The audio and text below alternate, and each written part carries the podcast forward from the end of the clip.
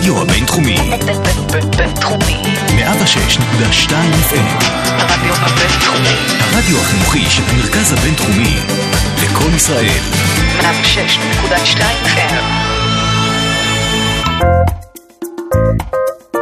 השעה הבינתחומית. פודקאסט שמחדד את המוח.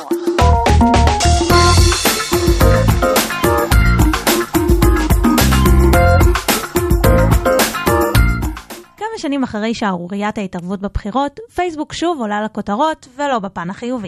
עובדת פייסבוק לשעבר הדליפה לוול סטריט ג'ורנל מידע על אופן ניהול האלגוריתם של החברה. לטענתה, פעם אחר פעם פייסבוק העדיפה לייצר רווח כלכלי גם על חשבון פגיעה ממשית במשתמשים שלה. there were conflicts of interest between what was good for the public and what was good for Facebook. And Facebook over and over again chose to optimize for its own interests, like making more money. The version of Facebook that exists today is tearing our societies apart and causing ethnic violence around the world. כלומר, האלגוריתם של פייסבוק בנוי כך שיעורר מחלוקות, יגביר שנאה, יקדם שקרים ויגרום לנערות צעירות המשתמשות באינסטגרם לשנוא את גופן. כל זה כיוון שאלו גורמים למשתמשים להיות יותר זמן באפליקציות, ובכך פייסבוק מרוויחה יותר כסף. ניתן אולי היה לומר שמדובר בזכותה של החברה. לא מדובר בעמותה פילנטרופית, אלא בחברה שמטרתה למקסם את רווחיה. וכל עוד היא לא עוברת על החוק, לא מדובר בפעולה שגויה. עם זאת, המציאות מורכבת יותר. הן מכונות ארבע הגדולות, פייסבוק, גוגל, אפל ואמזון. כולן נמצאות עמוק בחיינו ולא מסתפקות במה שיש להן. הן רוצות יותר. עכשיו מתחילות ממשלות העולם להבין שאם לא ינקטו צעדים ומהר, מפתחות השליטה יעברו לידיים של צוקרברג, בזוס וחבריהם. פייסבוק וגוגל זה לא רק הכוח המונופוליסטי שלהם, הם גם מסדירים לנו, האזרחים, הרבה מהצורה שבה אנחנו, איך אנחנו מדברים, הם מסדירים את הצורה שבה התוכן זורם. ענקיות הטכנולוגיה היום הן מזמן לא עוד כמה חברות גדולות. הן בונות ערי מגורים והופכות את הדיירים לתושביהן. הן משיקות מטבעות ובכך בעלות כוח השפעה על הכלכלה שפעם היה שמור רק למדינות. וכמובן, הן שולטות על השיח והעברת המידע. אי אפשר להתכחש ליתרונות בכך שהיום אנשים שפעם לא יכלו להשמיע את קולם, מעלים מודעות לבעיות שלהם והשיח הרבה פחות חדבוני. אבל זה לא יכול להיות בכל מחיר. מצטרף אליי עכשיו דוקטור אביב גאון, מנהל בית הספר רזינר למשפטים כאן באוניברסיטת כדי לדבר בדיוק על הנושאים האלה. שלום שלום. אז uh, בעצם הנושא כאן הוא בעיקר אתיקה. הן לא עוברות על החוק, אלא אין חוק והן מנצלות את הפרצה הזאת. כן, תראי, אנחנו מדברים על העולם, על עולם שהוא בחלקו הגדול לא מוסדר, כמו שאנחנו מבינים. ובעולם שאין בו הסדרה, אז מן הסתם החברות יכולות uh, לנסות ולמקסם את הרווחים שלהם ולפעול בצורה שהיא יחסית uh, פתוחה וחופשית, וככה אולי לנצל כל מיני פרצות מסוימות, וכמו שאנחנו רואים באמת עם הנושא של פייסבוק. אבל זה שאין חוק לא אומר שהחברות האלה בהחלט יכולות לעשות מה שהן רוצות. ותרשי לי לשנייה להסתכל דווקא על פייסבוק, כי אני, אנחנו נמצאים במקום הזה. ואני רוצה להתחיל באמת את, ה, את השיחה עם איזושהי צפירת הרגעה. Mm-hmm. כי אני חושב שלפחות בשיח אני רואה שיש לא מעט רעש סביב הנושא של פייסבוק, וצריך להבין, פייסבוק היא כבר לא אותה חברה חזקה ועצומה כמו שהיא הייתה לפני כמה שנים. חל שינוי. השינוי בעיניי הוא, לפחות במובן הבסיסי שלו, הוא שינוי תרבותי. Mm-hmm. אם אני מסתכל על פייסבוק לפני העידן של לפני הקורונה, ואני בכוונה מסתכל על זה גם בקונטקסט של הקורונה, כי בעיניי הוא מאוד חשוב לדיון הזה, אז הייתי יכול לבוא ולהגיד שפייסבוק התנהלה באמת במרחב פתוח. זה לא שהבעיות האלה שאנחנו רואים עכשיו הן בעיות שהן קיימות רק היום. אין את הפרשה הידועה mm-hmm. של קיימברידג' אנליטיקס, אם, אם את מכירה. של זיוף הבחירות? של, לא, לא זיוף, לא זיוף, זה, זה חברה... העברת המידע שהשפיע בדיוק, על... חברה, כן. חברה שבעצם לקחה מידע מפייסבוק ועשתה במידע הזה כל מיני מניפולציות שלפחות לפי חלק מהפרסומים תרמו להשפעה כזו או אחרת על מערכות בחירות בעולם. שוב, נגיד את זה ככה, זה לא להסתבך משפטית. חלילה. אז בנקודה הזאת צריך להבין שקרה דבר, אוקיי? ובגישה שהייתה פעם, שהייתה, שפייסבוק באמת פעלה באופן יחסית פתוח, היום, בגלל המודעות הגוברת לנושא של פרטיות, וזה התחיל גם מפרשת קיימברידג' אנליטיקס, אבל זה לא, נמצא, לא, לא עצר שם, זה בעצם המשיך לתוך עידן הקורונה, שבעידן הקורונה, אם יש דבר אחד ששמנו לב אליו, זה כמה אנחנו חשופים בפני המדינה. כלומר, אם אני מסתכל... על, על מה שקרה לנו ב, בתקופה הזאת של, ה, של הקורונה, ואני מבין כמה אנשים שלא היו מודעים ליכולת של מערכות uh, כאלו ואחרות לעקוב אחרינו, פתאום נהיו מאוד מודעים לזה. כשאתה מדבר עם uh, בן אדם שמבוגר, שהיה מסתובב עם פלאפון, ופתאום הוא אומר לך, אני לא רוצה לצאת עם הפלאפון uh, ככה, כי אולי פתאום uh, יגלו אותי, ואז אני אחריי. אקבל uh, הודעה על בידוד, או כל מיני דברים מהסוג הזה, אנשים פשוט מבינים ומודעים לזה יותר, וזה חלחל. זה חלחל לציבוריות וזה חלחל לחברה, וזה מוצא את ביטויו בזה שפתאום אנשים מגלים יותר עניין לא רק במה קורה או מה הפוטנציאל או מה נעשה עם המידע שלהם, אלא גם לעצם זה שאוספים עליהם מידע. אנשים מגיעים ומבינים את זה, ובגלל שהם מבינים את זה אז קורים כמה תהליכים. אחד התהליכים זה הדברים שאנחנו רואים, פתאום יש יותר עניין ציבורי, יש עניין יותר ציבורי, יש אה, דיונים שאנחנו עושים פה ברדיו ובמקומות אחרים שמנסים לבדוק מה קורה ולשאול ולהתעניין, וזה מגיע שוב לשיח. והדבר השני שקורה, זה פתאום הממשל מתערב. למה הממשל מתערב? הרי הדברים האלה היו גם בעבר, מה פתאום, מה קרה שפתאום הקונגרס אה, והאיחוד האירופי וכל מיני מדינות מתחילות, וגם בישראל כמובן, מתעוררים ושואלים את השאלות האלה. זה קורה בדיוק בגלל התהליך הזה שהתחלתי להסביר אותו, שיש יותר ויותר מודעות לנושא של פרטיות. המודעות לפרטיות מעוררת שיח ציבורי. השיח הציבורי הזה מעורר לחץ על קובעי המדיניות, וקובעי המדיניות מזמנים את החברה הזאת לשיחות.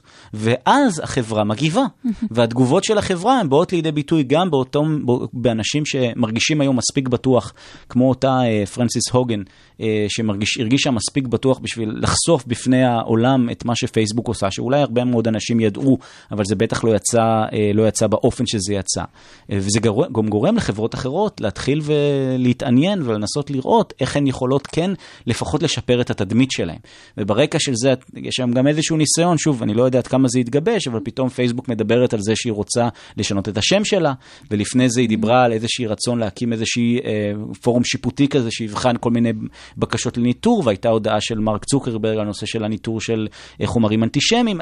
הם מגיבים, הם מגיבים, ואני חושב שמה שאנחנו רואים, וסביר להניח שנראה יותר ויותר בזמן הקרוב, זה פעולה.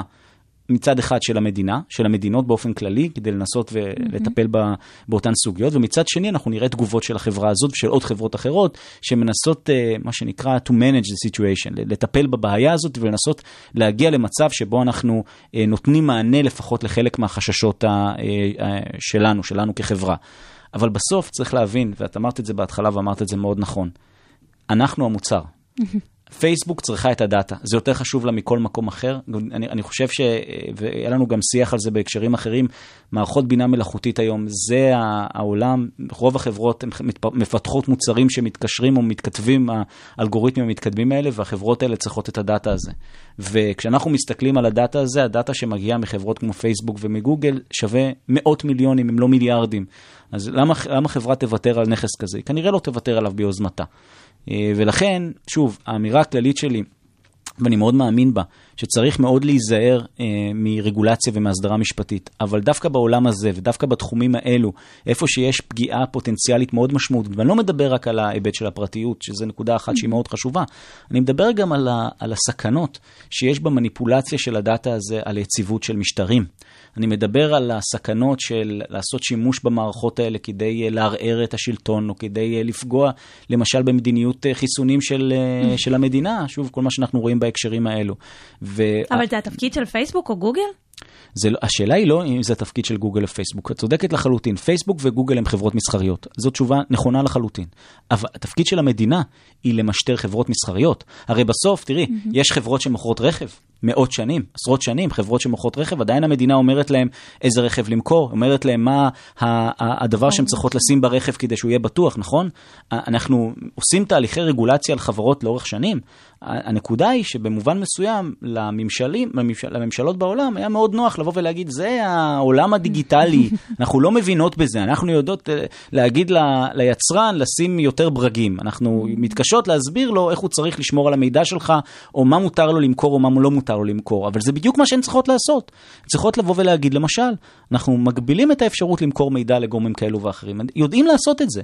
זה פשוט נושא שהוא מאוד מאוד מורכב, ולכן המדינות היו צריכות מוטיבציה, ואני אומר את זה במלוא הרצינות, מוטיבציה שמגיעה מהחברה, מלמטה. מלמטה, כדי להתחיל ולפעול. וגם כאן אני שם כוכבית. שוב, צריך להבין, בסוף יש ערך לחברות מהסוג הזה. הן מקדמות איזשהו ערך שהוא ערך חברתי חשוב. צריך מאוד להיזהר, גם כשאנחנו נכנסים ומנסים לבדוק ולשנות, צריך מאוד להיזהר שחלילה התהליכים האלה לא יהיו בעייתיים, לא יהיו תובעניים מדי, ואז החברות האלה באמת יאבדו חלק מאוד משמעותי מה, אה, מהשווי שלהם, דבר שיכול באמת להוביל לקריסה שלהם, כי בסוף יש דברים חיוביים שגם החברות האלה עושות, ודברים שמשרתות אותנו. צריך לזכור גם את הדברים החיוביים שהרשתות החברתיות הביאו אלינו. אני מדבר על התהליכים שראינו בעולם. יש גם דברים טובים, מיטו, האביב הערבי, כל מיני תהליכים חברתיים שבסוף אפשר להסתכל עליהם ולהגיד, תראו, זה תרם מאוד לעולם ולעובדה שהעולם היום יהיה קצת יותר בסדר, אבל חלילה לא להתעלם מכל הבעיות האחרות שהצגת. אחד, אחד הדברים המאוד מעניינים, שאני לפחות מוצאת אותם כמעניינים, זה שאותן החברות... זועקות, תיתנו לנו רגולציה. אתה לא תראה חברת רכב שאומרת, אני רוצה שתדרשו עוד חגורת בטיחות או עוד בורג, אה, זה, ו, ומנכ"ל וגוגל, אה, פחות פייסבוק, אבל גוגל אה, עמד ואמר, תנו לי רגולציה, אני, אני רוצה ש, שתגידו לי מה לעשות. אז, אז זה נכון, תראי, באופן כללי, ושוב, אני, אני לא, חלילה לי משהו mm-hmm. נגד פייסבוק, ואני חושב שבסוף החברות האלה חולקות במובן המאוד בסיסי איזושהי כמיהה מסוימת mm-hmm. לסדר. אוקיי? כי גם בסוף אתה רוצה לבצע פעולות ולתכנן דברים על בסיס איזושהי תוכנית אה, סדורה וברורה. אה, ולכן זה נכון להגיד שלפחות חלק מהן כן מנסות לקדם שיח מהסוג הזה. אה, ואני חושב שזה נכון. כלומר, הגישה שלי אומרת שמשפט ורגולציה זה דבר שיכול להיות בעייתי, אבל הוא לא בהכרח יהיה בעייתי אם החברות ייקחו חלק בתהליך הזה. אבל צריך לזכור, וזה מתחבר לעוד נקודה שבעיניי היא מאוד חשובה, שכמו שאנחנו אומרים, המשפט יכול לקחת אותנו עד למקום מסוים, והוא איטי, ולוקח הרבה מאוד זמן לתקן דברים, וברגע שמחוקקים משהו, אז גם אם אתה פתאום מגלה שזה לא באמת מה שרצית או לא נכון, אז מאוד קשה גם לשנות את זה. וזה בעייתי וזה קשה וזה מורכב. לפעמים הפתרונות הטובים ביותר בעיניי, זה שחלק מהתהליכים האלה צריכים לקרות מתוך החברות עצמן. ולכן אני, כתפיסה, מאוד בעד uh, תהליכי אתיקה והסדרה בתוך החברה פנימה. הרי בסוף החברות האלה, הן יודעות בצורה הטובה ביותר מה המוצרים שלהם עושים. הן יודעות בצורה הטובה ביותר מה צריך לעשות כדי למנוע את הנזקים האלה. ולכן הן החברות, ואתה צריך להתחיל אצלהן, בלחשוב איך אנחנו מפתחים את התהליכים האלה בתוך החברה, ומקדמים למשל תפיסה אתית בקרב מהנדסים.